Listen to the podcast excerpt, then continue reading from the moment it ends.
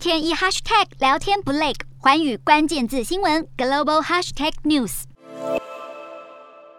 南韩国会在二十九日表决并通过今年第二次追加预算案，总价为六十二兆韩元，比原先编列的五十九点四兆韩元多出二点六兆，成为南韩史上最大规模的预算案。主要作用是提供纾困金给遭疫情严重冲击的国内中小型企业与自营工作者。本次预算案将发放对象的营业额门槛从原先的三十亿韩元以下调升到五十亿韩元以下，让全国三百七十一万多家小型企业能获得六百到一千万韩元的纾困金。而在法定损失补偿方面，发放对象从原先营业额十亿韩元以下的小型企业，扩大到营业额三十亿韩元以下的中型企业。另外，自由业者、文艺界人士的纾困金也从之前的一百万韩元提升到两百万韩元。计程车司机所能领取的纾困金，则由当初的两百万韩元提高到三百万韩元。除此之外，为了对抗国内十多年来最严重的通膨率，南韩政府在三十日宣布将取消猪肉、食用油、小麦、面粉、鸡蛋等七项主要食品的进口税并同时免除进口咖啡豆、可可豆以及泡菜等加工食品的加值税，以缓解进口成本压力。法定期限到今年年底为止。